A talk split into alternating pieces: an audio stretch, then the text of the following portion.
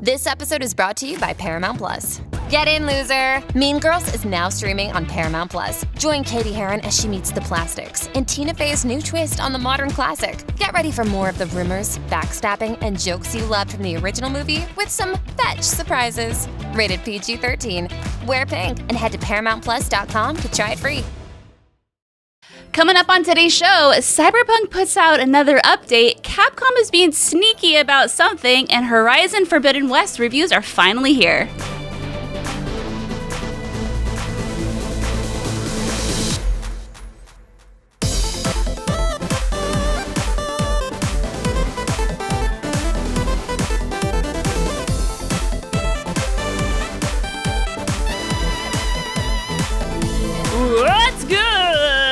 Everyone, and welcome to another episode of the What's Good Games Podcast. I love Your it. source for video game news, commentary, analysis, and funny stuff every single Friday. I'm one of your hosts, Brittany Brombacher, alongside the red-headed wonder, not Aloy, but Andrea Renee. What's good, Britt? Hey, Boo, I'm passing the show back off to you now. Oh, I love it when you do the open though. We got to do it more often, I think. It's you're just fun. You're just so good at it. And I think the people the people like a, a little break from the monotony of Andrea Renee's voice. But um, welcome to the show everybody. We are glad that you are here for episode 263 of the What's Good Games podcast. Can you believe it? 263 episodes. Wow. We've been around a long time, Andrew. We've been around the block. We've seen some shit in our day. That is that is the truth indeed. Uh, we've got some fun news to get to this week, but before we do that, I want to say thank you to Chewy's Godson, Alex Ogopoulos, David Icolucci, Ferris Atia, Justin Foshi, Matthew Godair, and Punctified for being our Patreon producers, and welcome to the Patreon community. Ollie Pop and Stephen J. Of course, if you want to support the show, patreon.com slash what's good games is the place to do that. But if you don't have some dollar bucks to throw our way, perhaps you have some time, a few minutes out of your day to leave a five star review, which these lovely people did. Super Rice Power, Sunnyside Secretariat, I think I said that right. They left us, Andrea, a fine recipe for Alfredo sauce. I saw that. I was like, thanks. You know what? I'm not even mad though. It's a five star review. So I don't know if you got your wires crossed, Sunnyside, but you know what? We'll take it. And I maybe I'll try your sauce. Who could say? Colleen 2080, May the Bitus fan. Fair enough. Ert Ranger Truett and Dark Washer. Wow. I love you all, but damn, these names threw me through for a loop this week. But thank you all so much for the five star reviews. We really appreciate them. Bunches. We do. And we also are asking if you feel like doing just a little bit more. We're conducting two surveys. One is through our partners over at Rooster Teeth. You can find the link in our show notes, whether you're watching on youtube.com slash what's good games or on your favorite podcast platform. And we're also doing a survey over on our Discord. So if you're part of the What's Good Games Discord, we're doing a survey there as well. So if you're like, hey, I'm down to help the ladies out and give them my opinions on some things, we would greatly appreciate your time filling out those surveys. Hopefully, it shouldn't be more than a couple minutes, and uh, it would help us out. So thank you to everybody who has done that so far. And I want to let you know that today's show is brought to you by MeUndies and Fixture Gaming, but we'll talk more about that later. Brittany, we've got a couple news stories here before we get into some meaty video game talk. And this one I saw all over my Twitter timeline over the last couple of days. Everybody talking about what they played on the Wii U and the 3DS. Did you end up doing this thing that Nintendo is is um I promoting? did not. No. Did So- not do that. We'll talk about what I found in just a second, but the headline is Nintendo will end eShop purchases for Wii U and 3DS next year. So this story comes from Game Informer. They say that more specifically, it will no longer be possible to make eShop purchases on these two consoles after late March 2023. Of course, this is a blow to digital game preservation, as once this goes into effect, the only way to purchase games on both the Wii U and the 3DS will be physically. That means you actually have to go to a store or buy a disc from somebody online. And by disc, I mean, you know, the, the little cards. If previous digital storefront shutdowns like this are any indication, those physical game prices are about to skyrocket as a lot of Nintendo physical goods do. Uh, quote, it will no longer be possible to download free content, including game demos, Nintendo writes on its website, as of August 29th. 2022. It will no longer be possible to use a Nintendo eShop card to add funds to an account in the Nintendo eShop in the Wii U or the Nintendo 3DS family of systems. However, it will still be possible to redeem codes until late March 2023. So they're giving, I think, people here plenty of time. This is a full year of time to kind of get your 3DS and Wii U house in order. I don't think it's honestly shocking that they're doing this. The Switch has been around for five years now, which is kind of wild Yeah. to, to kind of acknowledge. But I do recognize that we as an industry need to uh-huh. be more cognizant and be doing more about digital preservation. Absolutely. And I think that's the really frustrating part about all of this is I understand that the amount of people who actually probably take advantage of the Wii U's digital library and the 3DS and all of those like probably a small small amount, but there's still people out there and regardless, like you said, it comes down to these games and I think of th- these games that you worry you're never going to be able to really get hands on with again. And I think about Earthbound. And granted, like that was just announced last, that was just last week. That feels like ages ago but if you know if earthbound wasn't brought to the switch and you didn't have a wii u or whatnot like how do you play a game like that? Like in my opinion it's just like it's, it's a masterpiece of a video game. And i think that's like the really scary part. And nintendo also just you know we talk about them doing cartwheels in their own universe all the time and you know we've been talking about oh god gary bowser i think his name was. The remember the guy that did all the pirating and whatnot? And he uh he just got sentenced to three years in prison and i think he got fined like some ridiculous amount of money like Don't steal, kids. don't steal. It was like four four million dollars he was also fined and that's because he was making these like chipsets and he was doing pirating shit anyway Is like, he even going to ever be able to pay that? That seems like a lot of money. no, absolutely not. He's gonna probably have to like rake leaves and shit for the rest of his life. I mean, I, like what the hell? would you do about that? But yeah, I mean, it's it's just a it's a hard hard thing, and that is what she said. But I just wish you know that Nintendo would get their shit together and make their Nintendo Online service offering worthy of something. That service has been around for several years now, and like it's shit. Like there's some good games on there, sure, but I, I just don't understand like why the offering isn't better. I don't I don't get it. I don't know. It just Andrea. I feel you. Yeah, it's been a constant complaint slash issue with Nintendo. Like, but obviously we all keep buying into the ecosystem because we all love Nintendo. Oh, but I I'm not surprised that this is happening now. So I do like that they're giving people plenty of time to mm-hmm. kind of get their house in order because sometimes when you look at other companies like PlayStation has done this semi recently, it feels like that period isn't as long. And then I remember with I think it was with the either with the Vita or the PS3, they like changed their mind after they Oh, did it. They were like, actually, it turns out it looks like a lot of you are still buying stuff. We're gonna just flip that bitch back on. It was for um, the PS3, the Vita, and the PSP. They're going to take, I think, the store off, right? And they reverse course on the Vita and the PS3, but they still shut down the PSP store. But yeah, I mean, and I think we got a question about this from Daniel Bowen. He says, We know patreon.com slash what's good games. Thank you, Daniel, for being a patron. We know Nintendo does not play the same game as the competition, aka Car Wheels in their own universe. We've seen Sony make a very similar move with PS3 Vita games. Hmm. Sony, as we know, changed course due to fan backlash. I think Nintendo is already putting their foot down because of the quote, My Nintendo 3DS Wii U memories page, which they posted just after the announcement. Do y'all think there's any room for Nintendo to backtrack on this decision? Of course. Yeah. Do you think they will, though? I No. think no. yeah, okay, no. Definitely not. Reunified. Yeah, no, there's absolutely room for them to backtrack, but will they? No. Nin- That's Oh, not. Nintendo's vibe. No, I can't remember the last time they backtracked on anything. I honestly do not have any examples. None. No, I don't either. If you have one, write to us, tweet to us, what's good underscore games, send us an email, contact at what's good games.com. Let us know. I can't think of a single one where they've backtracked.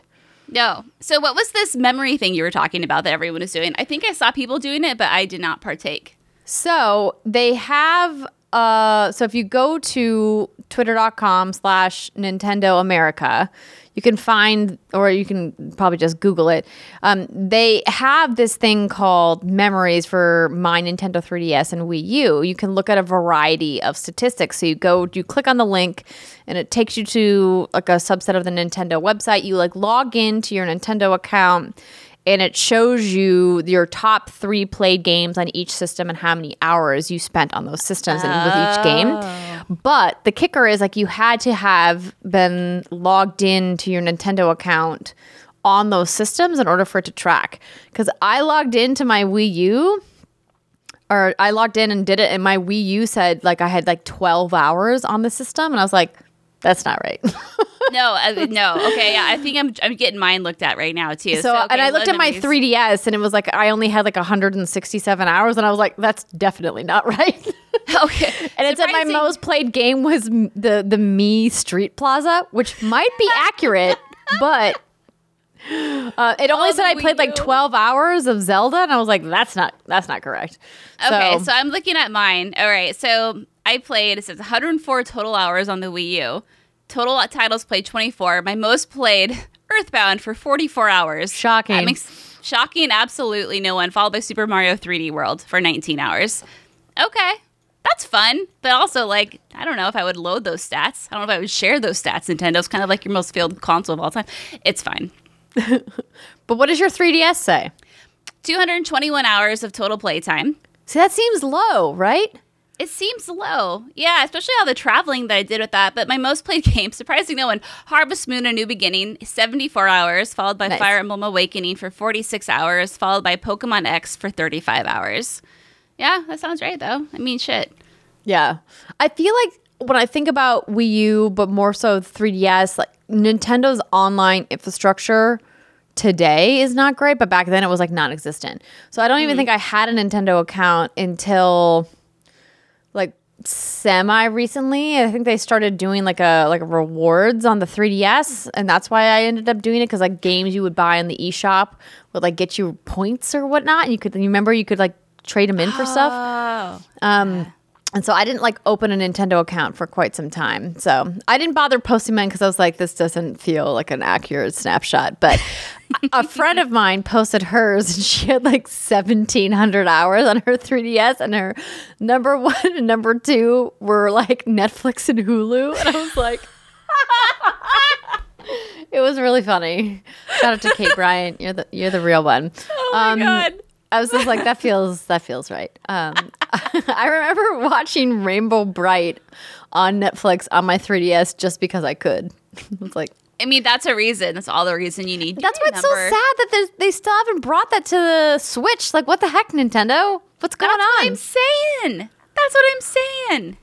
Andrea, Renee, it makes no sense. I don't. I No. I give this company so much money. I just don't understand them. You know? Yeah, it feels like part of me is like, did they not bring Netflix to the Switch because somebody at Nintendo was like, no movie apps, we're gonna make our own movie app? Oh, or was there is there something else at play here? I don't Please no. Please don't I don't reinvent the wheel, friends. Don't do it. It's fine. Oh boy. Um, Anywho, uh, on to the next story. Brittany, what the heck is going on with Capcom? Oh, ladies and gentlemen, let's talk about Capcom and my boner kill of life. So if you go to capcom-games.com slash countdown, currently when we're recording this, the countdown is at four days and two hours. Now, if you ask me, that is the most Resident Evil-y ass looking font I've ever seen in my goddamn life. Yeah, I it mean- sure it sure looks like it. Yeah. Oh, it, yeah, it's like this kind of like shadowy gradient like background with like this very like no bullshit font. Like it's very simple. But and so I'm thinking like, okay, we have Resident Evil 4 remake rumors. Imran just put out a fantastic article article on Fanbyte about what we know about Resident Evil 4 remake. It's all rumors, but like let's be real. It's all happening. And you know, we're still waiting on Resident Evil Village DLC. And so I got my panties in a nice tight and twisted bundle, Andrea. And then someone nice and kindly pointed out to me that the countdown coincides with the final day of a Street Fighter tournament. And hmm. then one of the Street Fighter Twitter accounts tweeted the googly eyes while retweeting the original countdown tweet. This, so, is what the, this is what the clock is like as of the recording of the podcast. Right, right. Okay, so like clearly this isn't Resident Evil. This is clearly some Street Fighter thing. So hey, Wait, no, Fighter- wait. Why do you think it's a Street Fighter thing? Just because it coincides? Because it coincides. So the final day lands on the final day. Sorry, the timer will end on the final day of the Street Fighter Pro Tour final event.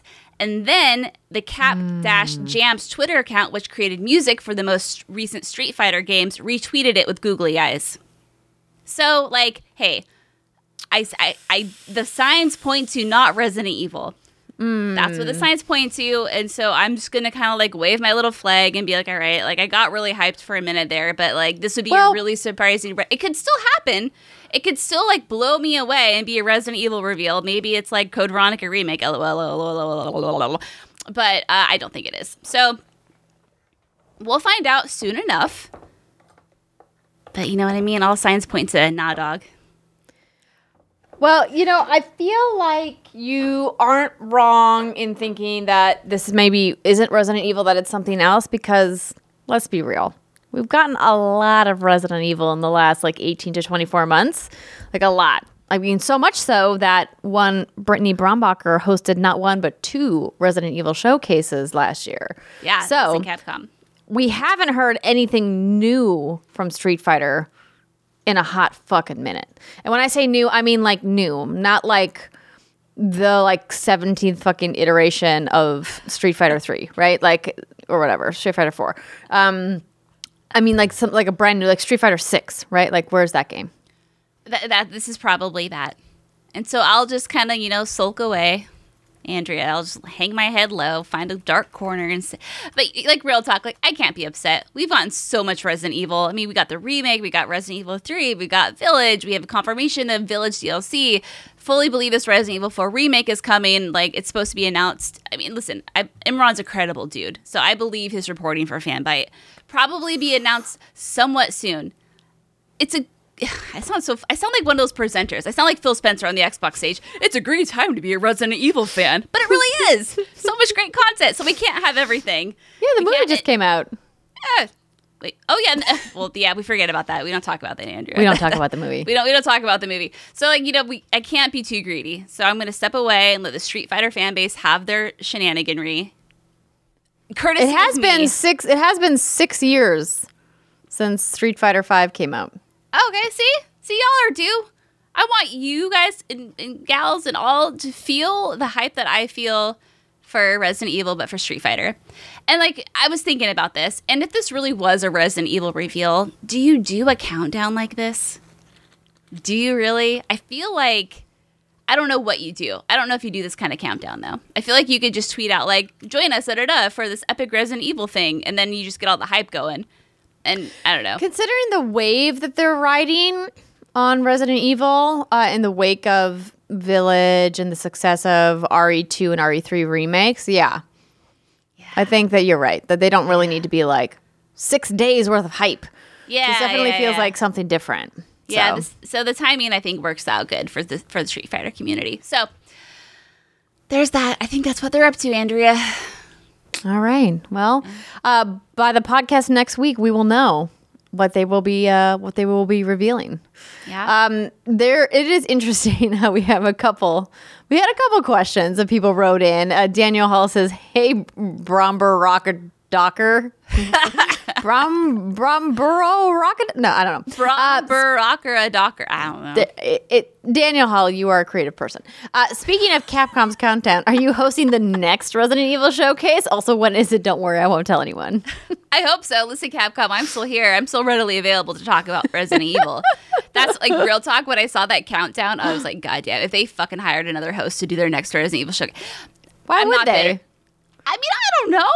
I don't know. See, Andrew, my, my I've hosted two showcases now. You see, so my rate my rate for hire is just absolutely exponential. Like no one can afford me now. You know what I mean? It's just. It's I don't know why you're still doing this podcast. I don't be- know either. For the pennies that we make, You should be paying me, Andrea, to co-host this with you. No, but for real, I mean, I think I am. I think we're paying each other.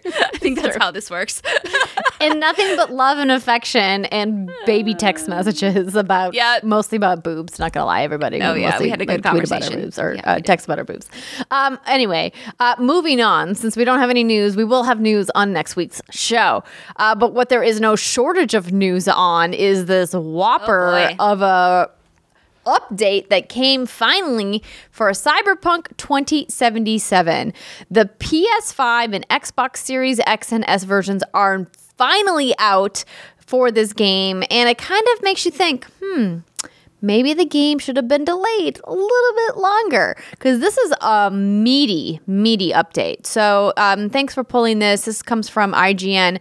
The long awaited upgrades for Cyberpunk 2077 via CD Projekt Red are being released this week. The game is also getting a free trial version, which is smart of them, free DLC, which CD Projekt Red is known for doing, and a huge 50 gigabyte 1.5 patch for all platforms. So the Xbox version will be a patch upgrade. PS5 users, though, are going to need to download an entirely new version of the game and transfer any existing save data from the PS4 edition. That to me seems dangerous. Um, but the PS5 and Xbox Series X games will offer performance um, enhancing modes. So they have a prioritization for 60 frames per second or ray tracing, while the Xbox Series X will, or excuse me, Series S. That always trips me up, even now. Uh, will offer a single 30 frames per second 1440p mode. So Brittany, you looks like you kind of cherry picked some features. You want to go over I those I started ones? cherry picking, yeah, and then I realized how massive this list was, and then I gave up. But here's like the first like nine or ten or so that I was like, oh wow, oh wow, oh wow. All right, the first one is the ability to change your character's basic appearance in the mirror of their home apartment, including new options for hair and makeup. Thank you. Appreciate that. New weaponry to buy from Wilson's gun store added after you meet Takemura in the game story. Okay, that's cool. Perks have been rethought with reworked perk trees, and in progress saves will be given all of their perk points back to be able to redistribute them. I think that's a pretty, like, huge fucking deal that Yeah. you've renamed and redone your perk trees. Like, wow. Okay. Next, NPC AI has also been altered with the goal of making NPC enemies more clever and more effective in combat. NPCs both on foot and in cars will panic more realistically when faced with dangerous situations. And I also read an in depth article about that. And C- CDPR basically said that they thought the PS4 and the Xbox One just wasn't powerful enough to handle the AI technology that they have now implemented. It's almost like we all knew that, but that they just decided to release it on last gen consoles because they were like, well, we told everyone we were going to. And it's like, yeah, that's kind of how that works. Yeah. you gotta you gotta release it. Or you just gotta be honest and say, hey, the game's not gonna work. I think uh, it's hard to know how people would have reacted if they just came out and said, actually, the game's too ambitious for last gen tech. We just have to pull pre-orders for these platforms and instead focus on these new consoles and PC only. I think obviously the community would have been upset and understandably so, but I think if they had avoided the fiasco which then came afterwards, I don't know what would have been worse. I think I, I have to Oh. imagine what happened was worse than them if they had just pulled it pulled oh, 100%. SKUs. I 100% agree with you. I think if they had said, like, guess what? We're sorry. It's not going to work after all. They would have saved face and I think earned a lot of trust back with the community. I think what happened instead is honestly kind of a historical moment where one of like the most hyped games for so long just like and I've said I thought this game was it was fun. It was enjoyable. It was good. I enjoyed my time with it. But when you compare it to the hype that it had, it, it flopped. And that's it's so it, it, anyway i'm getting ahead of myself but i think it would have been a much better move for them strategically had they just delayed it sure the investors sure the, the big wigs in the top on their leather chairs and their expensive ass cigars would have been upset but i think from a community perspective it would have saved face and it would have looked a lot better but communities love transparency friends don't forget it also some stuff Transparency is great. it is. The map can now be decluttered with filters. Thank God. I think that's just kind of like a staple in any huge map. Extended interactions with romance partners have been added. So, all of your romance partners, now you get more scenes with them. You can interact with them in their houses, and I think that's wonderful. And then finally, no, not finally, one more. Uh, driving has also been changed, and police chases have been added, and apartments can be rented when encountered in Night City. Anyway, like I was saying earlier, this is a huge list. Like, I just literally, like, tip of the iceberg here. It's almost like a new game, and it's it's odd because part of me wants to go back and replay this, but then part of me is like, I don't have the fucking time to play Horizon Forbidden West right now. Like the fact that I've managed to put in hours into that blows my mind. So it's if this was the game that actually released, I think this is the vision CDPR had, right? For what this game was supposed to be. If this had released as it is in all of these glorious patch notes, like how would it have been received? Would it have lived up to the hype? Who knows? And I think that's what's just so kind of fascinating about this whole shenaniganery. But Andrea, I know you've been waiting for this patch. Yes. So I said at the beginning, after we saw what happened with the console games, that I was going to wait officially for the PS5 version to come out, and that was the footage that we a little bit that we were showing um, on the video of the pod on the podcast. But as you mentioned, I also do not have time to play Cyberpunk now. Do I want to? Yes, I do because I think that there's some really great trappings of a game in there. I've heard some really good things from people who have played on PC that said, "Hey, this is a really phenomenal RPG." I think the world that CDPR developed deserves to be looked at and knowing how they supported The Witcher 3, I anticipate that they're going to support Cyberpunk in a similar manner, or at least I hope they do, because clearly they put a lot of resources into making this world. Um, and so I'm going to get to it eventually. When is the question? Because we're going to talk about Horizon and just how massive Horizon is in um in the next in the next segment. But And I know they were excited to push it out, but it's also right now you have Horizon, you have Elden Ring. Like how you wonder how much that's going to cut into cy- the Cyberpunk release, but Well, I mean, they didn't really give a date for when this was coming out, right? Like they just kind of like were like, it's out. Yeah, Which honestly true. is the, the smart move for them. It's probably the best that they didn't say like, hey, it's coming out this day and then giving themselves another deadline to work against. Just be like, hey, let's do it and keep working and keep polishing until it's ready. And then, you know, the downside to that is you can't really promote it. But what they can do now is get it out there, get it into people's hands, and then if there's still problems or bugs, they can keep tweaking. And then I imagine we're going to see a physical retail release of the PS5 and Xbox Series X versions on disc at some point, and that's when they'll do like another big marketing push. yeah, it definitely needs another marketing push for sure. Yeah, but it's to their benefit to not do that right now. Let it Oh, just no. kind of soft launch. Let people kind of test the waters, see how it goes, and then they can kind of keep tweaking, keep working. And besides, they don't want to like be pushing that game out right now. It's a very crowded release window. And that's what I'm saying. Yeah, there's too much going on right now. Sorry, friends. Just Yeah. Yeah, exactly. We have a few more news items to get to, but before we do that, I want to let you know that this podcast is brought to you by MeUndies. Imagine this, friends. You're shopping and nothing fits right. We've all been there. And finding your perfect size can be annoying. Things either fit like a glove or you're straight up not having a good time. That's why MeUndies has the softest undies, bralettes, loungewear, and more that are made to fit just right. Talk about my MeUndies all the time. We are a MeUndies household in this household. MeUndies family in this household. Households everywhere that love MeUndies. I am one of those households. The Drakes are one of those households. Steimer is one of those households. It's true. We've talked about yeah, I mean yeah, it's it's that thing where it's like yeah, we're reading an ad, sure, but like literally, like my husband has bought nothing but MeUndies lately. We are. Yeah, are. I got him. I got John a subscription for MeUndies, and now his entire underwear drawer is just MeUndies. Yeah, and you know what's really fun about it is Jason's never been a flashy guy, but he loves their fun prints that they have. Like it's like, oh, you got a pink pair of boxers with like sharks on them. Like that's adorable. That's Normally great. he'd never. Yeah, that's normally not his jam, but he just loves them. So it's just a fun little perk, and I think it's a fun way for him to kind of you know express yourself in a way he wouldn't have without his MeUndies subscription. Anywho. MeUndies believes that comfort is about more than what's touching your skin. It's about feeling comfortable in your skin. And comfort starts with finding the perfect fit and size for you, which is why MeUndies wear tests on all sizes extra small to 4XL for everything they make. They also offer different cuts for different butts, in bold colors to fun and adventurous prints. MeUndies wants you to find comfort in your size so the world can be a happier and comfier place for every booty.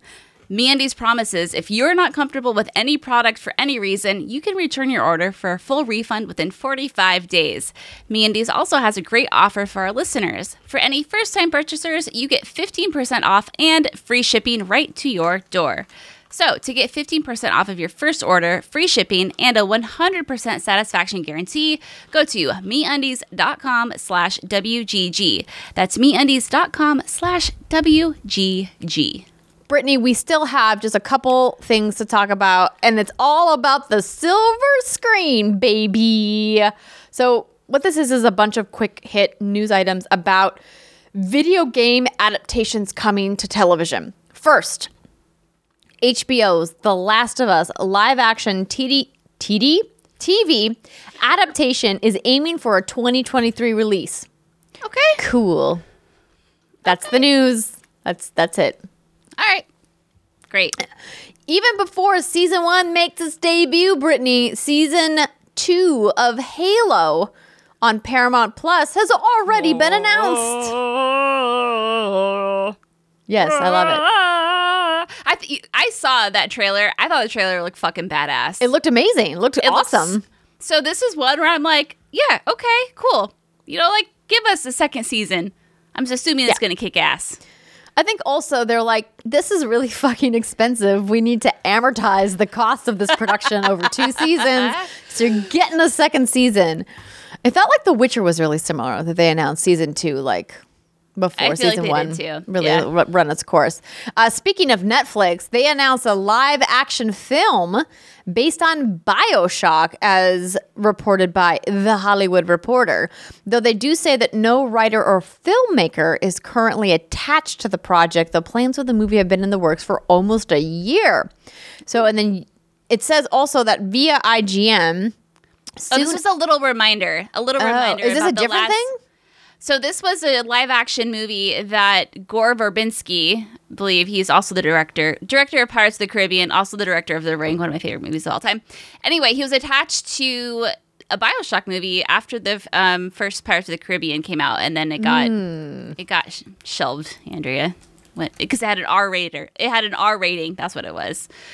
And then they were like, "No, we can't have an R-rated Bioshock movie." And I say, "You absolutely can." You played have to have an R-rated Bioshock Uh-huh. movie. Like it Yep. can't be T for teen or whatever the fuck the movie ratings are these days. So this sounds like it's round two, but that's okay. PG thirteen. That's the movie rating. This goes to show just how many movies I'm not watching these days. I'm watching TV on my streaming apps and I'm playing video games. Don't have time for movies with the baby.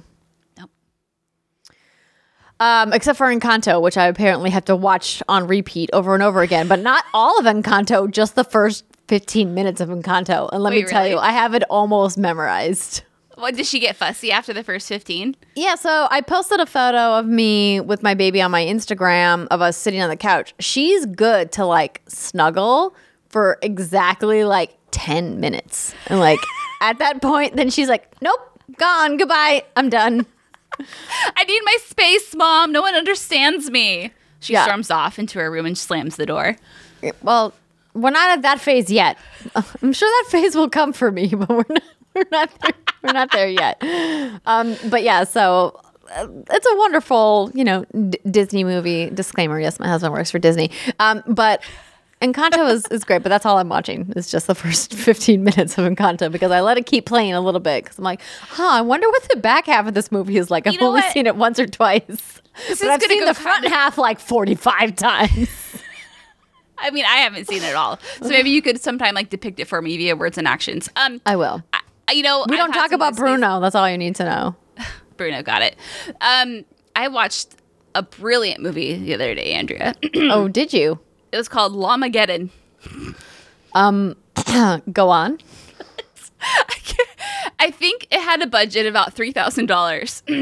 Wow. You know, that's a very low budget. Oh, oh, it is. It is the worst. I wish I could best- show a trailer on this show without us getting in trouble, but I can't. Oh my god! I, it was on Amazon Prime Video suggestions, and I'm like, okay, you clearly you know me, and it was. I think it's a whole bunch of college kids who got together, decided to make a movie about killer llamas from outer space that land on Earth. It's just one llama in particular. And he just decimates an entire group of college kids who are having a party.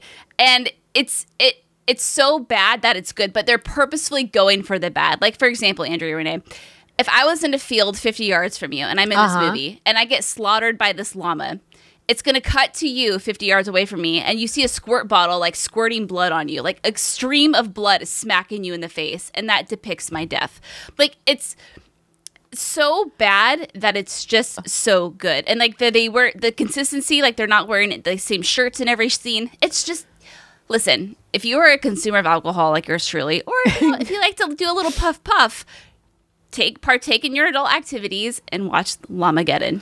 Don't I'm doesn't it say. beg the question though how something like this gets on Amazon Prime Video? Because this clearly is like Absolutely. like a YouTube fodder kind of like student project kind of movie, and but somebody put it on these streaming services, and I don't know why. yeah i don't know why either but you know i i, I saw it and it was love at first sight so It was love at first sight. She trooper. said.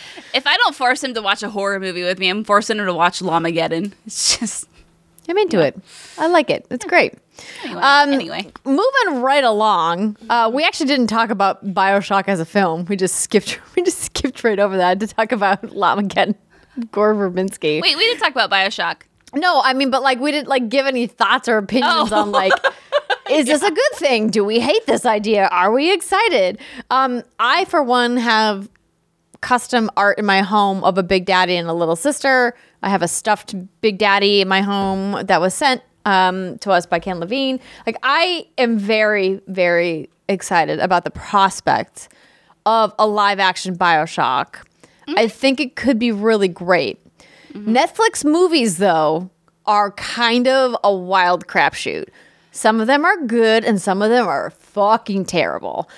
Now, if this Yeah. was being made by Amazon as a film, I would have a little bit more confidence just because it feels like they spend a little bit more on some of their big budget films. Uh, Netflix TV series, excellent. Netflix movies, sometimes they're good and sometimes they're terrible, as I mentioned. I think, though, in general, this property is overdue for some kind of um, feature film or TV adaptation. I think that's it's ripe to do something really cool on screen, and it feels like it's gonna line up with the next announcement slash installment for what's happening in the Bioshock franchise. We know that 2K has already publicly said that they're continuing it. We've heard that on earnings calls. Um, we know that they've you know taken development over from Irrational Games, which is now you know no longer and it's in an internal 2K studio that's handling it. And it feels like we're gonna get a reveal of that game potentially this year, and maybe, maybe soon. Who knows? That would be great. And I'm with you. I think Bioshock has a fantastic world built around it. The key is, you know, you got to like create a story within that world that makes sense. And I think that's where a lot of these games, like, kind of, or these movies flop. They just can't Yes. do it. Like Uncharted, who has a 38% on Rotten Tomatoes. Oh yes, let's talk about Uncharted. So, Ah, yeah. Brittany, what do you think about? I mean, this is expected though, right? Oh yeah, I mean like this has always been my mindset. I mean, Grant, like when it came to Uncharted, I think I had a little higher hopes. You have Tom Holland, who, from what I hear, is like really great. Mark Wahlberg is really great in it, but like some, it just doesn't all come together. That's been kind of like the universal critique I've heard. I think IGN actually gave it a seven out of ten. I think they said it was good. That's but not bad. yeah, I mean, but like when you have a video game movie, you just have to expect that it's just never gonna live up to the game itself. Like how how can an hour and a half to two hour experience like encompass you know sometimes what's a 20 hour game and all the mm-hmm. character building you get it just doesn't happen so that's why it, it's so hard and that's why i'm kind of more excited for speaking of netflix the upcoming resident evil show which has albert wesker and his like two daughters which is kind of like unheard of it's so different from anything we've seen before in resident evil that i think it has a shot of working because you're not constantly comparing like the two I you know what I mean? You're not comparing the game to the movie. So Right, maybe right. that's what Uncharted I haven't seen it yet, but maybe that's where it kind of fell through. Same song and dance, right? With every one of these movies. Yeah, I think it's tough because fans of the video game franchise are going to go in with unrealistic expectations. We all do it. Like you are like, oh, now I'm lowering my expectations, but like then you get it and you watch it and you're like, I'm still disappointed, and it's, it's just the way it happens, right? But I think that if you can appreciate it for an action movie, maybe it's going to be good. Now I haven't seen the movie yet. Sony did invite me to come watch the movie pre-release, and I was like. LOL, that's really nice of you, but baby. Um, No, I was invited to, and I wanted to cry. I'm like in an alternate universe. I flew to see Andrea, and we got really tipsy. We went and saw this movie together, and I know. Someday we'll Yep. get to see a movie together. We'll watch scary movies together again. But I think that this is going to be a movie that's just fine. I feel like it's going to get the same kind of reception the Tomb Raider movie got, where there was a contingency of people who are like, this is great. It's a good, fine pop- popcorn action flick. It's fine. But then there's going to be people who are like, they fucked it up, table flip. Where's Sully's mustache? Which I agree, he should have had a mustache. How did they? How did they mess that up? Right? Yeah, that's like, weird. Come on. I know it's young Sully, but like, But give him a mustache. Sully had a mustache, so like I don't, I don't understand it. He was Yeah. at the mustache growing phase of his life, but it's fine. It's weird. Yeah. yeah. It's fine. It's fine. I think mo- most of us are looking forward to the HBO Last of Us adaptation. Like that to me seems like ripe for success. HBO has a great track record. The Last of Us just seems like a more in-depth kind of dark story that you want to like learn more about those characters. Feels like it has hopefully, fingers crossed, potential for success. All right. So that's it for our silver screen power hour. Um, I can't believe we're already this deep into the show. Um, one last thing, and I'm just going to say this because I think it's hilarious because we talked so much about the metaverse in the last couple of weeks. Uh, Nintendo is currently uninterested in building a metaverse. They're like, nah, we're good. No thanks. we're fine. Surprising no one. Surprising literally nobody. I mean, they already built a metaverse. It's called Animal Crossing. But but they're like, now we're good. Like, what's the metaverse? So I, I Nintendo, I appreciate you for putting this statement out. Um, I also agree that you should not mess with the metaverse because you have to get your online infrastructure in line before you even contemplate that. I mean, have you seen what it takes to get people on and off my fucking island in Animal Crossing? Oh, here we go. Jesus. you better not be thinking about the metaverse. Get your shit together. Love you. Okay. That's going to do it for our news segment for this week. We've got some video games to talk about. Most importantly, just one video game, but I also saw another video game. You guys know which game I'm talking about. We'll be right back. Hello, everyone. It's me, Andrea Renee. This is your podcast inter- interlude to let you know, as you can see, when Brittany Brombacher is missing from her seat because she said that she was out of whiskey, and I said, "Hey, you only live once. Are you sure you don't want to just go get yourself some whiskey?" So she said, "I'm a bad influence. Me, Andrea Renee, a bad influence? Really?" She's fucking damn right. I am a bad influence. but you know what? It's going to make her feel better. It's going to make her relax a little bit. And that's great. But I also want to let you know, kids, you don't need alcohol to relax. Maybe chamomile tea's your thing. Maybe you like CBD gummies. Or maybe you just like going running or something. Brittany's back and she's like, What's Andrea talking about? I'm like, she's not reading an ad because she's not on a full screen. So I'm like, what is happening here? I was just letting everybody know that we're having a podcast interlude where I'm apparently a bad influence.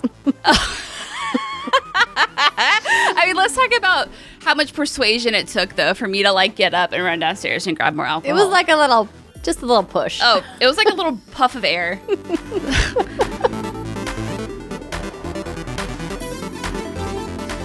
Welcome back, everybody. It is the second segment of the What's Good Games podcast. This is where we talk about what we've been playing or any preview events we've been to. And this week, we've got both. But before we get to that, I want to let you know that this episode is brought to you by Fixture Gaming. Is Pokemon Legends Arceus consuming your every waking moment? Or maybe after all that Mario Kart news, you decided to fire up Mario Kart 8 and start replaying some of those old tracks? Well, you can catch all of those pocket monsters and race with ease with the perfect Nintendo Switch accessory, the Fixture S1. Fixture S1 was created by gamers for gamers who love the Nintendo Switch and the Pro Controller, but want to be able to play on the go.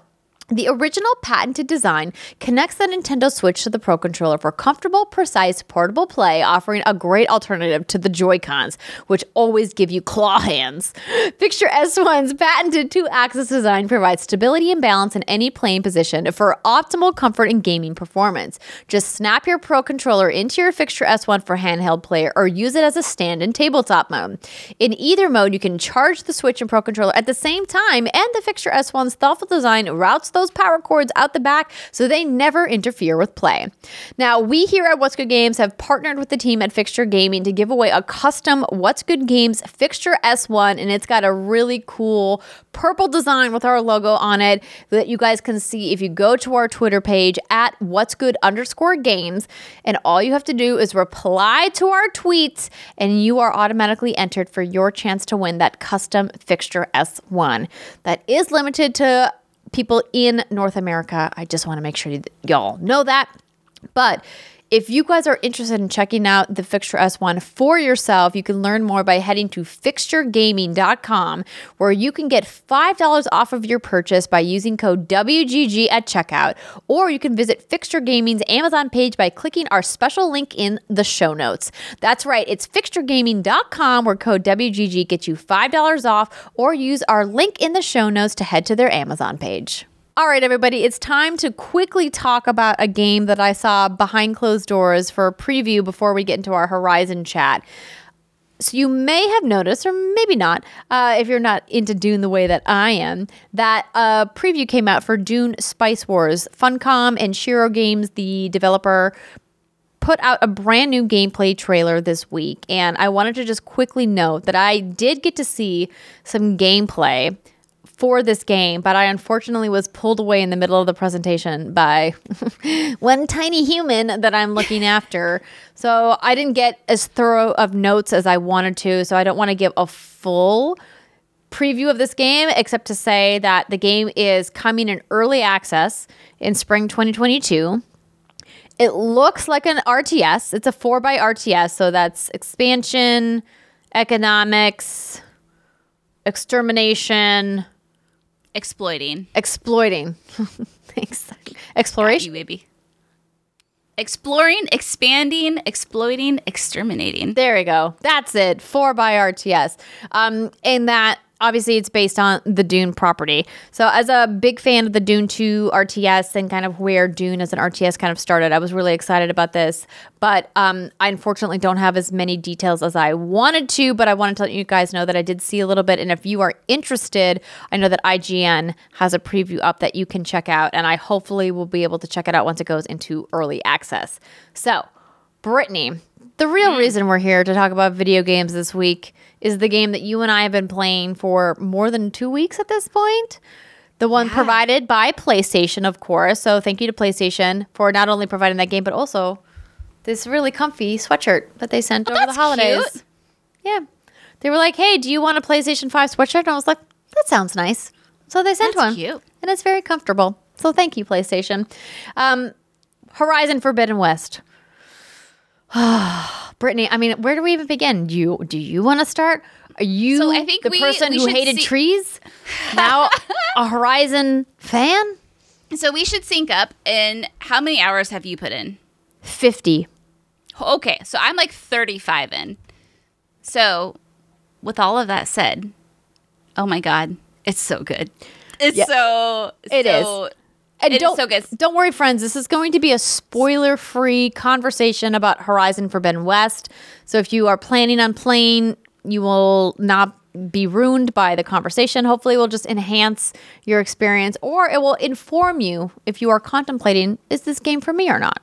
Yeah. Let's just let's just dive right into it. Yeah. Obviously, Go for it. uh, I'll so pull up some footage. Great, let's do it. So, Horizon Forbidden West is a direct sequel to Horizon Forbidden Dawn. Wait, her zero, Zero Dawn. oh, we're off to a great start, ladies and gentlemen. I blame the scotch. Um, and we got a lot of questions first and foremost about like, do I need to play Horizon Zero Dawn before I play Horizon Forbidden West? And I, Andrea, let me know if you disagree. I would recommend watching a YouTube summary if you don't plan on playing Zero Dawn, or even if you did play Zero Dawn and it's been a hot minute because this game came out in what 2017. Correct. Five years ago. Yeah, before you hop back into Forbidden West, because a lot of those story beats are going to become very relevant as you play Forbidden West. So, like, absolutely, like, refresh the memory, if you will. Um, I. My history with Horizon. So, as you may or may not know, the joke, the ongoing joke is I was turned off to the first Horizon because of the trees. I was like, oh, there's too many trees. It's a boring landscape. It looks like my backyard. Fuck this game, blah, blah. I finally played it a couple years ago and I 100%ed it and it has become one of my favorite games of all time. Isn't that just funny? That's how it works. So going into going into Forbidden West, like I've just been so excited for it, like so much anticipation. I predicted, I think on our show last year, um, most anticipated anticipated games of this year that that would be my game of the year. And so far, like, I mean, we're only a couple months into this, it 100% is. This is just a phenomenal phenomenal game. I feel like this is the epitome of how you do an open world video game. I think there's going to be some debate. I'm excited to talk to you about this, Andrea, about how large the map is and is it too bloated? But I feel like Guerrilla has done such a fantastic job at making this world feel so alive and everywhere you go you, there's something new to see and always the landscape feels unique that I never feel I never have map fatigue. I love that there's an overabundance of things to do. I love that I can go look at cauldrons or hunt for parts or find vista points or go delve into some old ruins and or take down a rebel camp. There is just so much to do and this world truly feels alive and I feel like that has just been 100% nailed in my 35 hours that I've played with it. I'm just now getting to like some of the real real meat of this game because I've had so much fun just like going off and exploring. But how do you feel about what I've said so far? I absolutely agree with everything you said. How far into the main story are you? Spoiler free, I have just found the first main thing that I'm looking for, and I have now traveled to a very fun location where you are going next week. Oh, okay. So, wait, but you've only found the first thing of the things you need to find? Yeah. Okay, so interesting. So, okay, yeah, you got some you got some stuff to do. Oh, I I have at um, least another like 40 hours at least. You know what's interesting is that I am about let's see here. I'm probably so as I mentioned, I'm 50 hours in according to my statistics when I looked up in the game screen, and I have gathered all of the things. And oh. now I'm on to the next step, but I still feel like I have a substantial amount of the story to go. So I've been watching and listening to other people's coverage as well. And when I was watching the kind of funny games cast, it sounded like most of them are sub 40 hours, but they've all finished the main quest line. Oh, And I was like, oh, you guys are playing very differently than I'm playing. Oh, same. Wow. Mainlining. Yeah, and like I try, I started to mainline. So I got to a point where I was like, okay, uh, the embargo is about to be up. We've got to talk about the game. I've got to start mainlining, and so I just started cutting a swath across the map to get to the next big story beat, and it was the hardest thing to just get on my machine mount and just run past whole like villages or run past you know, like these new like machine encampments and things. And I was just like, just put the blinders on, just keep going. I would, I did s- jump off to like light campfires along the way, so I would have some some fast travel points. But this game is so dense. There's so much stuff to do. It definitely feels like they kind of took a few pointers from the Ubisoft style of open world games and really kind of packed it with all kinds of activities to do. So, to your point about does it make sense to go and play the original Horizon before you play this one? If you have the time, do it. Do it. We've already talked about how it was our game of the year the year it came out. And, uh, well, it was my game of the year. I think Breath of the Wild was your game of the year. It was Resident Evil. I Um. Resident Evil 7? Yeah. Oh, you know what? You're not wrong. I, pro- I bet it was. Um, but that the game itself is excellent. But they do a small recap at the beginning of the game, but it, I feel like to really understand what's happening, you should watch a YouTube recap instead so that they go over a few more details because there's a lot of callbacks, like a lot of callbacks. Not just with the main campaign, but like there's a lot of familiar faces, a lot of NPCs that you ran into in the in the first game that come back and some of them stick with you for quite a while into the main campaign, which is really interesting. So I had tweeted that I thought that this game kind of felt like it had, you know, like just hints of getting towards what Mass Effect kind of Yes. built with your companions, but they just they fell short because it's still Yep. just an Aloy journey. And I kind of wanted to see how you felt about, you know, the whole system of how the NPCs are kind of there with you and then but they don't really have an impact on your gameplay. Yeah, I yeah, that's funny you say that because I had also been like, God, I'm kind of getting some Mass Effect vibes. So you know, you do have companions and you can chat with them at given points during the story. You can go talk, basically you can go talk to them whenever you want. And depending on where you're at in the story, you, they have new things to say. And I think that's so cool, right? Because like I think all of these characters are so incredibly well written that I'm always so curious to see what they have to say next. But there definitely is that just one more step. Like just take it that one step further where maybe, you know, there are some relationships that you can build with folks if you wanted to. And I know that goes against the whole like Aloy canon, Aloy saving the world. Aloy is just like a single woman on her business and she doesn't have no time for no love. You know what I mean? But I just kind of also wish that they would have just taken it like that one step further to to really kind of solidify those relationships. But it kind of keeps me excited for future iterations of Horizon, assuming we're getting it. Like maybe they will go there. Who knows? It does. I'm with you in the sense that it feels like this definitely like begs that there's going to be another game or that they're going to make this a trilogy or an ongoing series. I think that's like my one big complaint about the narrative so far is that it feels like they're setting up a bunch of things that they're not going to actually be able to tie up the ends for in this game. And I don't know if that's a bad thing or a good thing. I think right now as somebody who hasn't finished the main quest line, I'm, you know, undetermined. As we mentioned at the top of this, you know, this is kind of like a review in progress or thoughts in progress about what's happening since neither Brittany or I have seen like the final mission of the game. But I think it speaks to how fun the overall gameplay of Horizon Forbidden West is that you and I are both so deep into the game, but that we have barely touched the main campaign and that I had to mm-hmm. make a like a conscious effort to go back to it. So let's talk about the gameplay. So there's a lot of more of the same with the gameplay, but I think that that's not a bad thing. I think what Horizon Zero Dawn did really well, they're taking and just expanding on. So, exploration. They have absolutely increased exploration, not just from a climbing perspective, but also you get to go underwater in this game. And of course, they've added that fancy little shield wing parachute glider that allows you to kind of like tool around in the air as well. What I think is great about that is that it really kind of diversifies the vertical dimension in the world and makes it feel a little bit more alive. Of course, powered by the Decima engine, it just looks great and it feels great to move around. Mm-hmm. I I don't know about you, Brittany, but I turned on the accessibility function that always highlights where you can climb. Do you have that on or are you not using that? Oh yeah, so when I use my focus, I don't know if that's the always on option that you have, but whenever I tap on my focus, it will highlight the little yellow ridges in the scalable walls and tell you where you can and you can't go. No, Which so that's the normal option. Okay. I have is that I never have to hold in my focus, that whenever I'm out in the world, it's always highlighted perpetually. Oh, really? Yeah. So obviously, that- visually, it, it makes a big, pretty big difference if you get these little yellow markers all over the world. But I prefer it that way because I'm like, listen, I ain't got time. I need to know where the handholds are. I need to know where the ledges are. I don't want to run around looking for the ledge and I don't want to be clicking in my thumbstick constantly. So I just turned it on to be always on and I loved that I could do that, which was to me like such a such a nice change to be able to like just have something like that.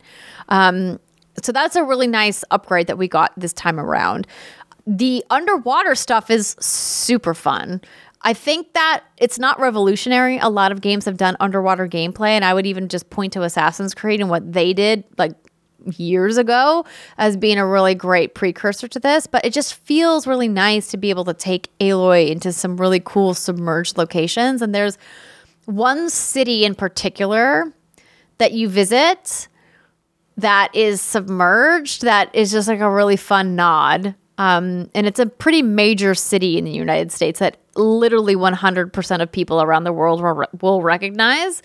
And it's just like a really nice, like, different look at what this city could become in this weird post-apocalyptic world that Aloy is in. See, I haven't got, I haven't seen that yet. And I think that's what's been so fun chatting with people who've been playing this. Like, what's your play style? Now, granted, like Andrea said, you kind of do need to put the blinders on. And I put, I finally put my blinders on like, oh, about five to 10 hours ago. But in the meantime, I was just having so fun, so much fun just exploring everything and finding everything. And then I was like, crap, like I need. So hearing how different people are playing this differently, it goes to show you like how you really can kind of make this your own and do it as you want to. And I think that is just again, like I said it earlier, but this is the epitome of like what an open world game should be. And I love I love the little glider thing that you mentioned earlier. I like that it feels kind of weighty. It doesn't feel like in Breath of the Wild where you jump off of something and you can float for like 50,000 miles. You know, it's like right. you Cuz there's no stamina bar attached to it, right? Thank God. Let's just abolish all stamina bars when it comes to like exploration. Can right, they're the worst. They're the worst, literally the worst. No, and that's what I'm saying is like this is how an open world game should be. No stamina bars. It shows you where you can and can't climb.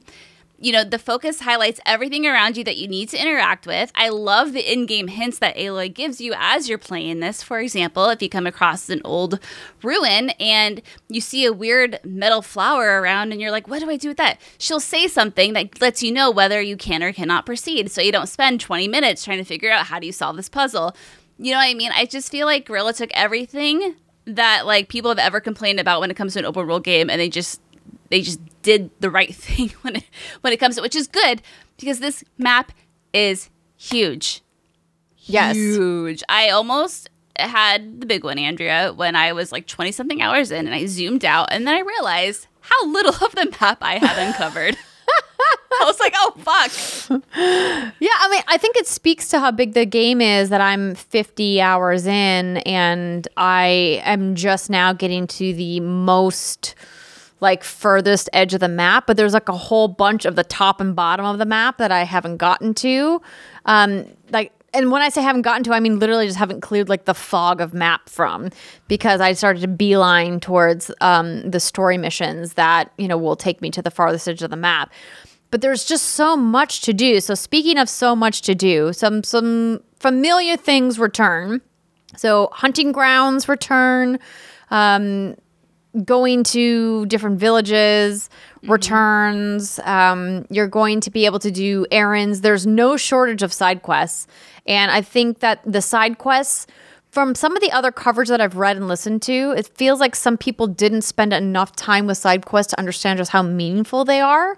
Because much like the previous game, some of those side quests will make or break the experience that you get at the final mission of the game. Now, I don't know how it's going to affect the final mission of Horizon Forbidden West, because as I mentioned, haven't gotten there yet, but it me- it made a big difference in the final mission of Horizon Zero Dawn just how many of the side quests you did and who actually was there at the end of the game and who wasn't. And so that's why I kind of felt like it was a little bit Mass Effecty in that sense. But what I think Guerrilla didn't do is that they didn't go all the way into those relationships.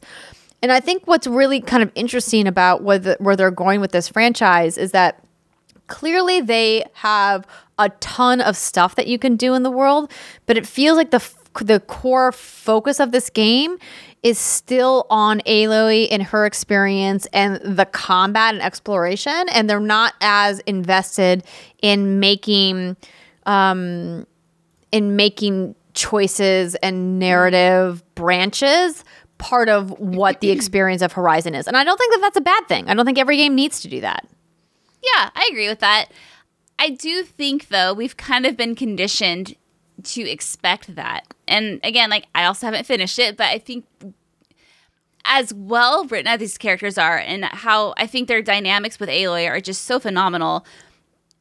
I want that though. I think I want that in this game, and I and I get that like for this one, it's just like it's not her, the Horizon way. But I like I said earlier, if they do another one, I think it almost has to be included because it does feel like it's fallen a little short.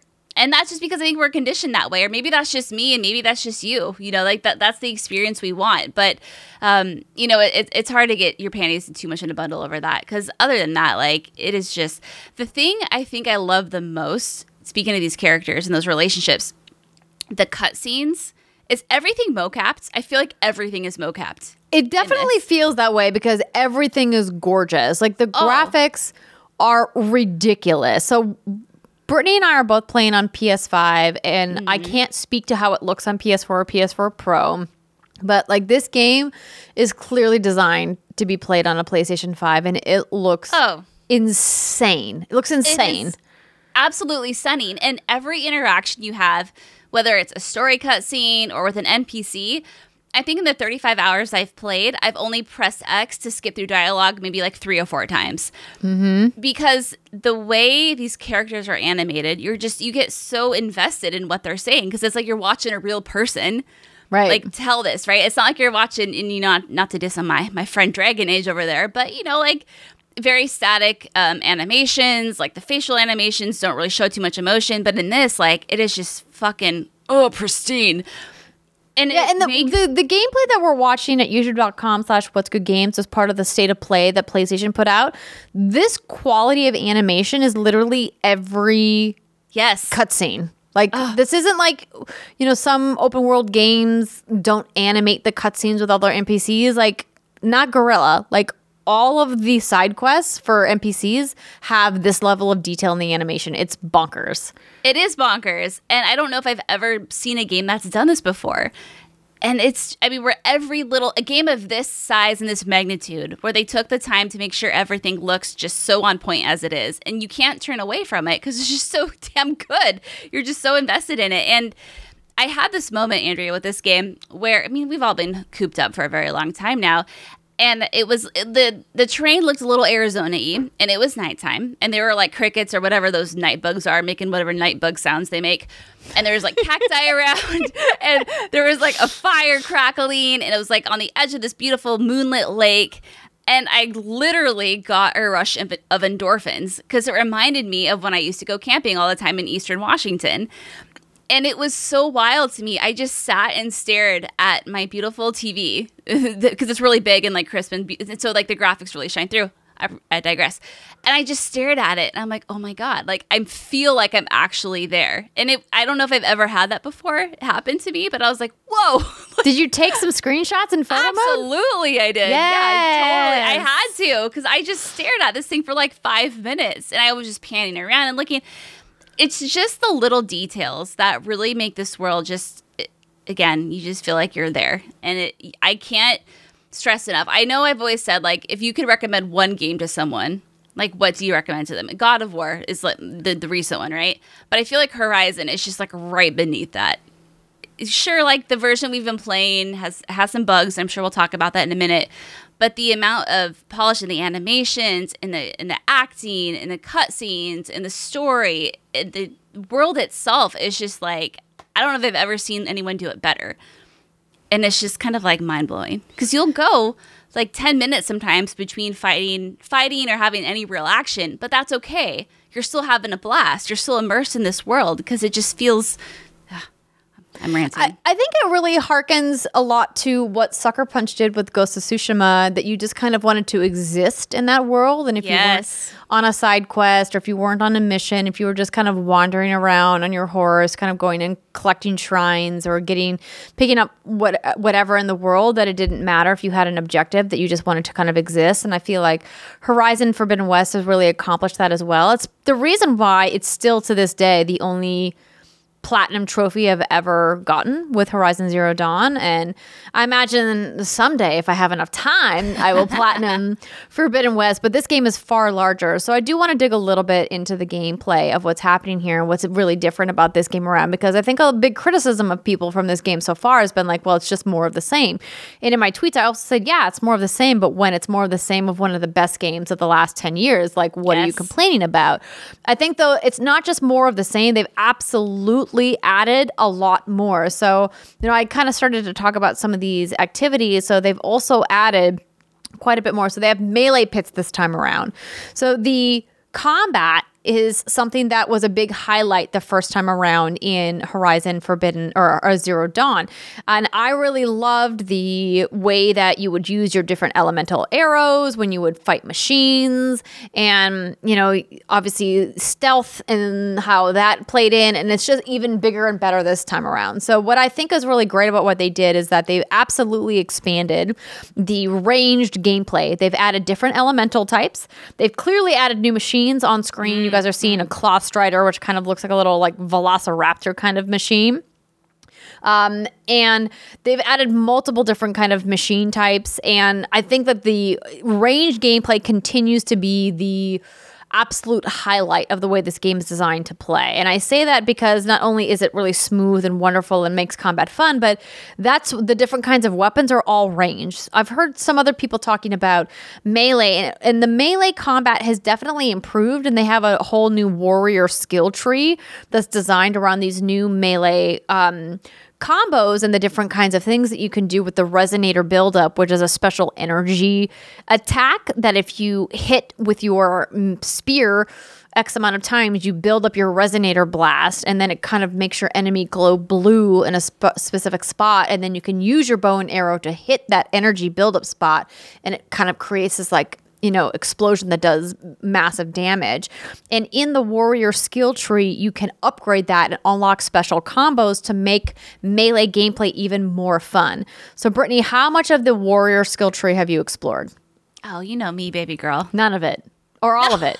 No, you're a face No, tank. It's got to be a thing, tank. right? Yeah, yeah. No, I mean, here's the thing: is I like to face tank. We all know that, but you can't really. You can, but I don't recommend it. Face tank against the machines. Don't No, against the the face machines. tank, you're right. No, Don't the, face tank The machines machines. are all about range combat. They're all sure. about the range. And I haven't, I mean, I do come across, like, you know, I've killed my fair share of human enemies. So while I have upgraded the warrior skill tree to include my, you know, R1, R2 attacks, I haven't done a lot of the resonator blast. I'm just now starting to dive into that as I'm starting to encounter more human enemies. But mostly for me, what I've been diving into in the skill tree is the range and the traps. I haven't really even touched the machine So skill the tree. infiltrator and the um is it just called range? I don't remember what it's called. I, I don't know That either. skill tree. You know, they have all these fancy names that I didn't come up with, so I can't remember them. Um, you know, it's funny though, because one of my favorite things to do in Horizon Zero Dawn was to camp out in the tall grass and put like 16 trap wires like all around me and just have this like this impenetrable fortress. Yeah, trap spam. Trip, trip wires. Yeah, trip wires is what I meant. Um, but now there's a limit. I think the most you can put out is like five or six after you fully upgraded your traps. So that's been kind of a, you know, a little, a little. But it's for the best, right? I that mean, they it- don't it- let people cheese it that way anymore, right? it really it is and it pains me to say that but it is god that was such a fun strategy though you just throw rocks and bring them all to you uh, but no like i've just had an absolute blast just you know it, when it comes to the range stuff, there are like the last game, so many different weapons to choose from. I feel like every village you go to, they have four or five new, you know, bows to choose from, whether it's a warrior bow or a hunter bow or a sharpshoot bow or whatever it's called, like the sniper, the sniper version of a bow, where it's a long draw time but really powerful hit. And you know, each one has its own elemental. Is it tear damage? Is it frost? Is it purge water? I think. Is it acid? And so it's been fun, like you were saying earlier, to really mess with those and see what combinations work. And granted, every machine does have its own weakness, but um, you know, it, it is fun to have all those skill trees or, uh, that have that wheel up at once and have your many different bows and traps to like go through and figure out what the best play style is for you. So that's kind of like where I'm getting most of my my rock stuff right now, if you know what I mean. But um, God, Oh, it's the combat. oh, I know what you mean. It's so good. And this is a game that, listen, if you want to play on baby ass baby mode, I'm not going to shame you. I play a majority of my games on baby ass baby mode, but I'm playing this one on normal because I think the challenge that it does provide, it's not a great one, but when you do come across a big, big boy and you get your ass kicked a few times, it is just so damn fun to come up with a new strategy. I have uh, been humbled a few times in my play. Same. And I Yeah. and I'm glad that you brought that up because clearly fans of the pod know that we love baby ass baby mode, but I'm also playing on normal and I don't feel like it's egregious or difficult. I feel like it's very forgiving. I even feel like sometimes it's almost too easy. But then I'm like, you know what? It's, there's going to come a time, as you mentioned, where I'm going to get my ass handed to me. And let me tell you, if you played th- against Thunderjaws in the first game, those bitches are just as hard in this game, if not, Oh. in, in, if not more so. But in some of the gameplay footage that we've been showing on, on the YouTube video provided by PlayStation shows a Tremor Tusk, which is essentially a giant woolly mammoth type machine, and those Oh, are very difficult to go against. And they're just one of several new machines that really kind of challenge your strategy. And I think that's what we really loved about the combat of the first game is that it felt like it was a really unique sense of combat. Mm-hmm. And that is absolutely the case here. And what I really love about what they did with their AI, with their machines, is that it feels like they're new and fresh. And so many times when we get new games, it feels like they're just archetypes of AI enemies. It's like you got your big heavy guy, you got your quick fast guys, you got your stealthy guys. And it's like, no, it all feels like the same, but not so with Horizon. It feels fresh and new and different. I mean, the first time you fight a leap lasher, you're like, wait, Oh. what the heck is this enemy doing? you know what I mean? Absolutely. it's fun So- whenever you scan a new enemy and it's like scanning new enemy, you get excited. Cuz it's it's one of the few games where I don't I'll admit, I don't unless it's an RPG, I don't like a lot of challenge in my games. But this one I love being strategic about it cuz like you said, you get so many different new enemies. You have to pick and choose where you want to shoot these enemies with your bow and it just never gets old or stale. It just never does. I don't Yeah. know how they do it, but they do it. I'm with you. I do think that there are some things that this game does that aren't as innovative or don't push as far as I would like. But because I'm having so much fun in other areas, I think that I've kind of like been like, whatever, it doesn't matter. Because I feel like when you look at an open world game, you kind of have to pick and choose what are the key core play- pieces of gameplay that are going to mean the most to you. Are you more of a Fallout open world person where you like to kind of build your base and kind of grind away and you know do a lot of exploration? Or you're more of like a Far Cry open world person where you just kind of like to like fuck around and go hunt things and you know clear towers right? Or even like Assassin's Creed now and the kind of open world gameplay that they do is like, are, do you need to clear everything or are you kind of going straight through all of the mainstay missions? You know, you kind of have to go, what's the most important thing to me in my open world gameplay experience? And I think for Horizon, what they really excel at is combat. Combat is really, really excellent. And I think what they also excel at is exploration. But I think where they're maybe lacking is like the meaningful relationships in some of the NPCs. Now, the side quests, I think, coming from some characters that were seen in, Her- in Zero Dawn are great. But I also feel like there's a lot of side quests that kind of feel samey, a little bit archetypey, very much like, hey, this person, my sister got lost going down to the mine. Can you go help her? Or like, hey, I sent my apprentice out to go get these three herbs and they never come back. Can you keep an eye out for them? Like, you know, some of those kind of Yeah. very like stereotypical open world quest lines you get. I feel like there's probably too many of those. Yeah, I agree with that. And 'cause, you know, we all know how the stories end. They're face down in a ditch somewhere. I'm Exactly. sorry. Like save save Aloy the time. She's got shit to do. She's trying Yeah. to save the world here. She's trying to save the world. And you know, actually that's an interesting thing to bring up because the way she's written, I feel like is so brilliant. Um, because she does Aloy is a very fascinating character, right? You consider like her upbringing, and if you played Horizon Zero Dawn, like you know the life that she lived was a very isolated one. And watching her through that game and now through this game, she doesn't have like a heck of a lot of friends, and the ones that she does have, you can tell she kind of even keeps on like a leash. Like she doesn't get super close to them she does, but she doesn't. And the way they've written her, it's like this woman has so much weight on her shoulders. And she has a vulnerable side, but she only shows it in key pivotal moments. And I don't know, I just think it's such a they did such a great job at just showcasing that in her. Um, and uh, anyhow, I just I just I just love this game so much. But what's something I do want to talk about? I'm going back a little bit here. How has your experience been with the bugs? Because that has that's probably even with the day one patch. I've had like quite a bit. And I, you know, a game this massive that almost excels in everything else, like you have a little bit of leniency. You have to. Like, listen, game dev is hard. But open world games, they all have bugs. They all have. I mean, hello, have you Yeah. heard of a game called Skyrim?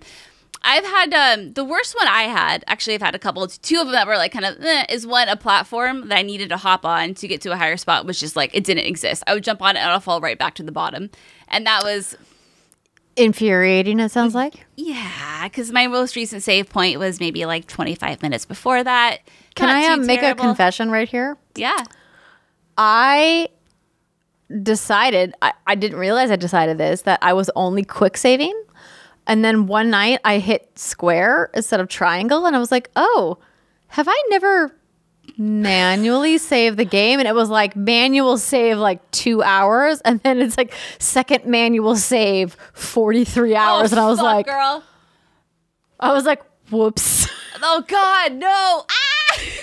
I'm glad that worked out okay. I mean, God you. bless the quick saving system in this game, right? That it didn't ever matter. And like, because there's like very few narrative choices that impact, I mean, there are some narrative choices that impact your gameplay. Um, I just was like, whoops. Oh no! Don't forget to manual save, ladies and gentlemen. That could have been so bad, but I'm glad that worked out for you. But I mean, Yeah. other than that one, like that was fine. And also, there was a time where a character I was searching for revealed herself over my focus before I actually found this character. And I was like, oh, I guess that character's still alive and well. Cool. And it was like five hours before I found that character. I'll tell you what I'm talking about um, after we're done. But that was kind of like a, a kind of a, a narrative letdown because it kind of spoiled a huge thing for me. yeah. But that's okay. Other than that, though, I mean, the bugs have just been kind of like a little annoying, but it hasn't been anything too terrible. I've mostly impressive. just been running to standard open world stuff, textures popping in. Um, you know, kind of sometimes there'll be environmental objects popping in.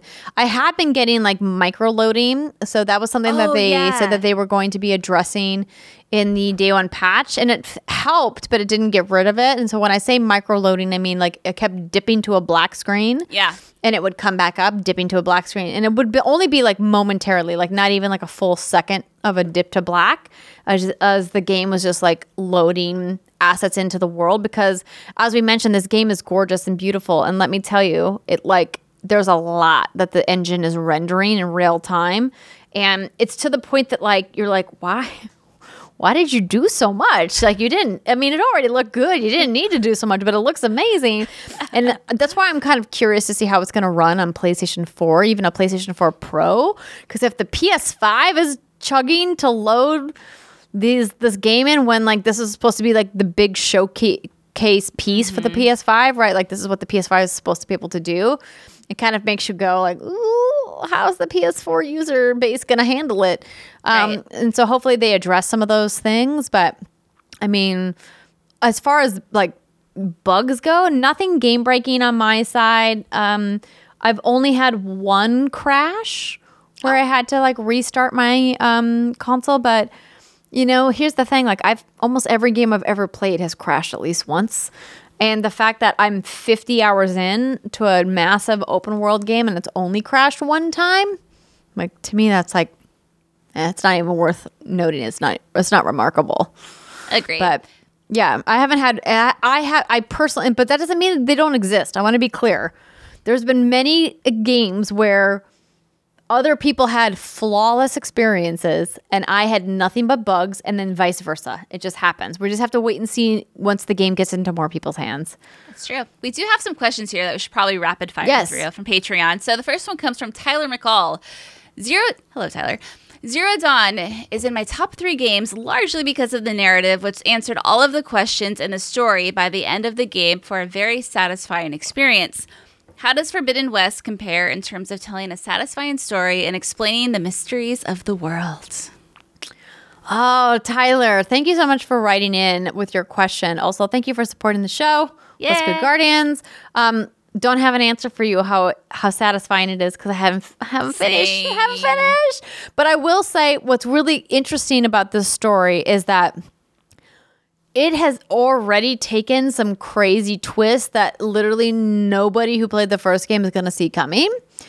And I love that. I love that there's callbacks and characters from the first game that you're going to recognize, but I love that they also were like, we're going to introduce this whole new storyline that you never anticipated, Yeah. and you're going to have to see what Aloy, Aloy is going to do with it.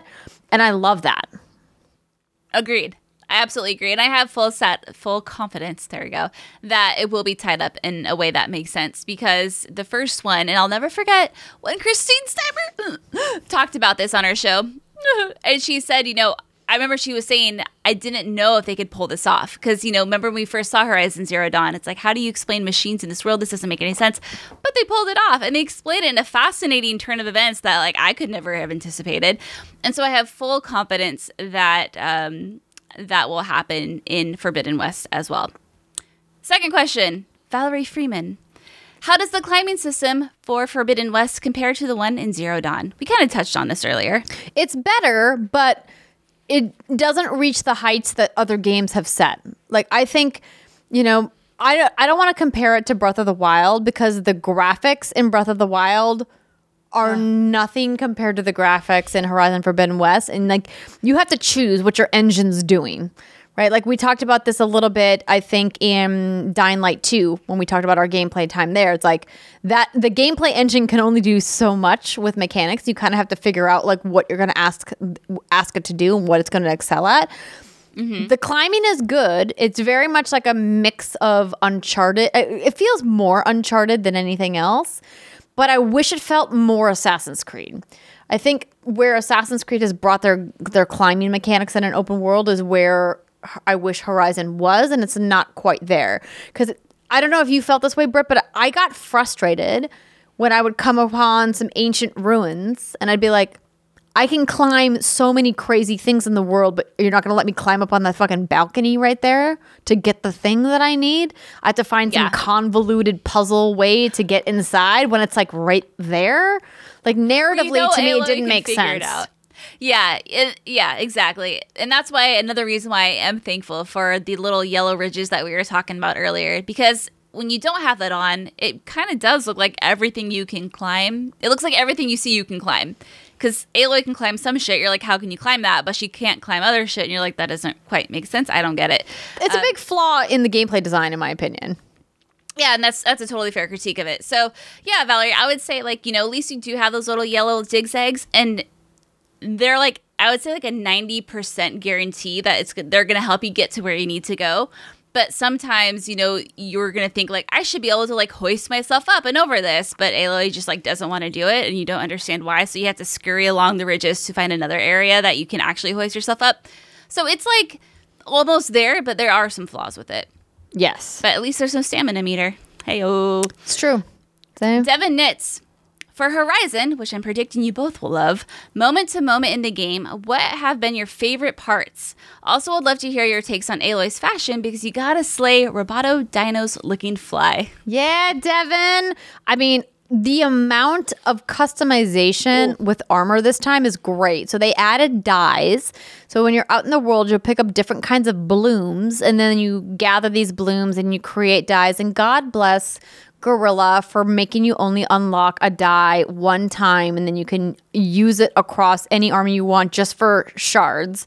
You don't have to like have the different recipe for the dye every time you want to apply it to different armor. But I love that they let you kind of customize armor a little bit more and the types of armor are really phenomenal. I think the Tenakth as a faction in the game, um, the Utaru as a faction also have really cool different kinds of armor. And let me tell you, Britt, once you get to the other side of the map and you visit the armorers or the the hunters that you trade weapons with, like basically it's a bunch of stuff that you can't buy because they're like, we need all these crazy machine parts, and you're like, oh, I don't have any of those. But you go hunt for them. Exactly. You do it. But yes, the the fashion is r- ridiculous. I have a couple screenshots that I wasn't allowed because PlayStation, rightly, you know, very limited what you could post uh, pre-release. But once the game has been out in the wild, I'll post some screenshots of some of the cool armor that I have. Yeah. Um, when it comes to moment to moment, I already talked about my little moment on the lake with the campfire, the weird night bugs, and the noises that they made. But Andrea, I had this also. I had this other You moment. talk, are you talking about fireflies? I don't know. It's the it's the sound the bugs make at night. Are you It's talking about like like cicadas or what? maybe? No, those were really obnoxious. I don't know what it is. I'll have to like go Crickets? back and no, it wasn't crickets. I don't know. Hmm, okay, It was night very, bugs. they're- the night bugs. Google Um, night bug noises. I'm actually gonna do that when we're done. Um, the other moment I had is I was in snow, and this game has some very, very nice crunchy snow. And listen, I'm a simple woman. It doesn't take much to turn my crank, flip my switch, sharpen my pencil, if you know what I mean. but I was. I was attacking. Oh god, I don't know what enemy it was. It was something, whatever. Machine parts were flying left and right, and a machine part fell and flew, and it flung and it landed in the snow. I'm like, okay, cool. I'll go pick that up. I crunched over it in the snow. I was like, crunch, crunch, crunch. I pick up the machine part. There was an indent in the snow where my machine part landed, and I was like, that's fucking awesome. Like that's cool. But then I started walking away, and then I was looking at the trail marks I was leaving while I was walking in the snow, and then you could see grass poking through the snow. Like where you know, like I'm a simple woman again, but the the fact that someone was like, you know, we should animate this little thing to look realistic. I was like, that's such a good touch. And then the way the snow falls on water. Listen, hmm. again, simple woman here. If you swim through the pond or the lake, whatever, and you get up, like your little trail that you swam through is still there. Like the snow falls all around it and it slowly fills in the spot you were swimming. It's just like the little touches like that that just I really pay the attention to. water animation and the lighting in this game is like something you've never seen before in a video game. I the PC players, once this game eventually comes to PC, are probably going to Oh, like God. salivate. Um, but like on PS5, there's countless times where John and I would just stop and like look at the water. He'd be like, Yeah. the water looks ridiculous. It's just like like swimming through the clear water and seeing all of the animations of ha- Aloy's hair and her outfit and everything. Like these are things I think people like you and I, Brittany, that have been covering video games for a long time notice, but I hope gamer other gamers notice them and go, the amount of detail that went into this art and animation, lighting, engineering, all of the different systems that work behind the scenes to make that possible. Like it's like mm, chef's kiss. So good. I will say, sometimes Aloy's hair is possessed. yes, yes, fair, fair. It's a little bit it like. I, I go back to that hair is the hardest part of any game and there's some wild hairstyles in this game and I feel like they went with wild because they're like let's make the hair crazy and that way if it looks weird on on screen people can't be like the hair doesn't look natural because they intentionally made it look weird and wild it's like it reminds me of a puffer fish, where if like one little thing like touches Aloy's hair, it goes poof, and it just like fucking goes like on erratic ninety miles an hour in eighteen different directions. Yeah. but um, for the most part, it's like it's really good. Um, anywho. I love her hair. It's mesmerizing. And then finally, we already touched on this, Nicholas, but I'll read it again so you don't feel left out. Um, he asks, How much does Horizon Forbidden West expect you to remember from Zero Dawn? There was a ton of lore in the first game, but having played almost five years ago, I don't remember much besides the basic story beats. Yeah, so a lot. It honestly expects you to remember a lot. They do, like I said, give you a recap, but I mean, all of the main NPCs that appear from the game, there was only like one that I was like, I remember you, girl. What's up? All the rest of them, I was like, ooh, I think we did a mission together, but I don't really know who you are, but I guess we're besties now. Cool. that was There my experience having played the game however many years ago. But if you played the game recently, you'll be good. If you never played the game, you're going to be a little lost. So again, you should watch a, a better recap than what the game gives you. Thankfully, there is a good in game, like, dictionary, Wikipedia codex, if you will, of Journal. that you. Journal. Oh, is it called journal? Thanks, Yeah. The simplest word, um, a journal, and it does give you a little bit of backstory on those characters, and what Aloy's relationship with them are is. So that is helpful. Um, Oceanmore Games would do that, but yeah, definitely watch a recap if you can. Yeah. Because So, I feel like, listen, I really feel like we could just keep talking about this think- game, right. but I feel like I want people to play it and experience it. I also think you and I need to finish it and then talk about if we think, you know, it resolved in the same way. But here's the thing like, my, like, TLDR, like, final thoughts, and then please give yours, is that this game is super fun to play. It's absolutely breathtaking to look at. I think narratively it's doing some interesting things, but it's falling a bit short to where other RPGs are. But they make that up with how fun the ranged combat is. They've brought melee combat against human characters to a better place, but it still falls short of where other games are. But that's because this game is clearly set on their ranged mechanics, and I have zero problems with that because the ranged combat is so fun. The diversity of machines is there, but they also bring back just enough of what you love from the first game to make you feel comfortable and at home. Overall, did it hit all of my expectations? 100%. I cannot wait to go back and keep playing more of this game. As I said on Twitter, it's the only game I've played since my baby was born that literally keeps me up until 1 or 2 a.m. every night, knowing that I'm going to ha- have to be up literally like three hours later with the baby. and I'm willing to suffer through that because this game is just that good. Yeah. I mean, like, mic drop. I really don't know what else I could add to that. I think you pretty much it's like you're reaching to my brain and you're like, I'm gonna say what Bert's thinking. but yeah, like I mean, I I think I mean this is a really stupid thing, but like, is this a game of the year contender? Duh.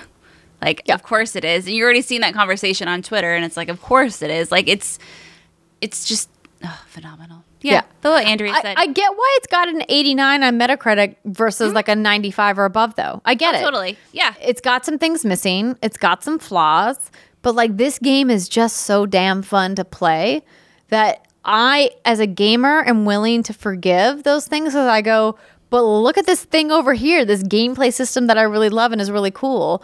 It's really difficult for an open world game in particular to get those really high 90 scores because there's just too many different systems at work. That's and I would say, it. like, this is a must play if you own a PS5, and hopefully it's a must play if you own a PS4. But you know, we have to wait and see until the game comes out.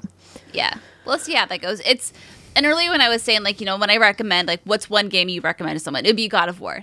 And I think Horizon Forbidden West is it's below that. It's not like I think you know we when we both finished God of War, it's like masterpiece comes to mind, just absolute fucking yeah. like masterpiece. This isn't on that level, but for me, it's pretty close because I think what they've achieved from a technological perspective is just like I've never seen anything like so amazing before the dedication and just like it's just mind blowing how how fucking good it is. Anyway, I'm with Andrea 100%. I don't think it's like a 10 out of 10, a 9, and 9.5 out of 10 is like, if I were, was grading a game, that's probably where I, where I would put it because they dive into too many different, not too many, but you know, it's an open world game. It's a game that excels in combat. It's a game that has incredible voice acting, incredible relationships, but it falls short from what we expect a game that has these incredible relationships. Like, we expect it to go a little bit further in terms of like customizing that relationship because other games have done it and done it better. So, too many systems at work to to quote one Andrea Renee, but um, God, yeah, I'm just I'm just so in love with it. If this was the only game I got to play this year, I think I would be pretty content with that. Um, Worth every got, dollar, like every dollar. More. Yeah. I, like to me, I have no doubt this is going to give me as many hours, if not more, as to what I put into Assassin's Creed Valhalla, and I put 150 hours into that game. And obviously, they supported that. Now, I do not anticipate, and you should not, as a listener, anticipate Guerrilla supporting Horizon the way that Ubisoft supported Assassin's Creed Valhalla. But I think that what they've created gives you far more value than you even got with Horizon Zero Dawn, and that game was worth oh. every dollar. So. Mm. If Yay. you liked Horizon Zero Dawn, you will love Horizon Forbidden West. Ah, feels so good to talk about a good game. You know? yeah. yeah. Good games are good, man. Yeah. That's our new slogan. And we'll eventually like hate ourselves for playing Elden Ring and be like, why did we do this? Oh, I'm looking We're not good enough gamers that. for this game. Oh yeah, it's not going to go well, but I'm definitely going to give it a shot. But we'll see how that oh, goes. I mean, it looks really cool. So yeah, we're going to give it a shot, and then we're going to be like, why? Why did we try this hard game? oh boy. All right. Well, that's going to do it for us for this week. We hope that you guys enjoyed the show. Thanks for sticking with us if you made it all the way to the end. and we look forward to talking to you guys next week. Bye, everybody.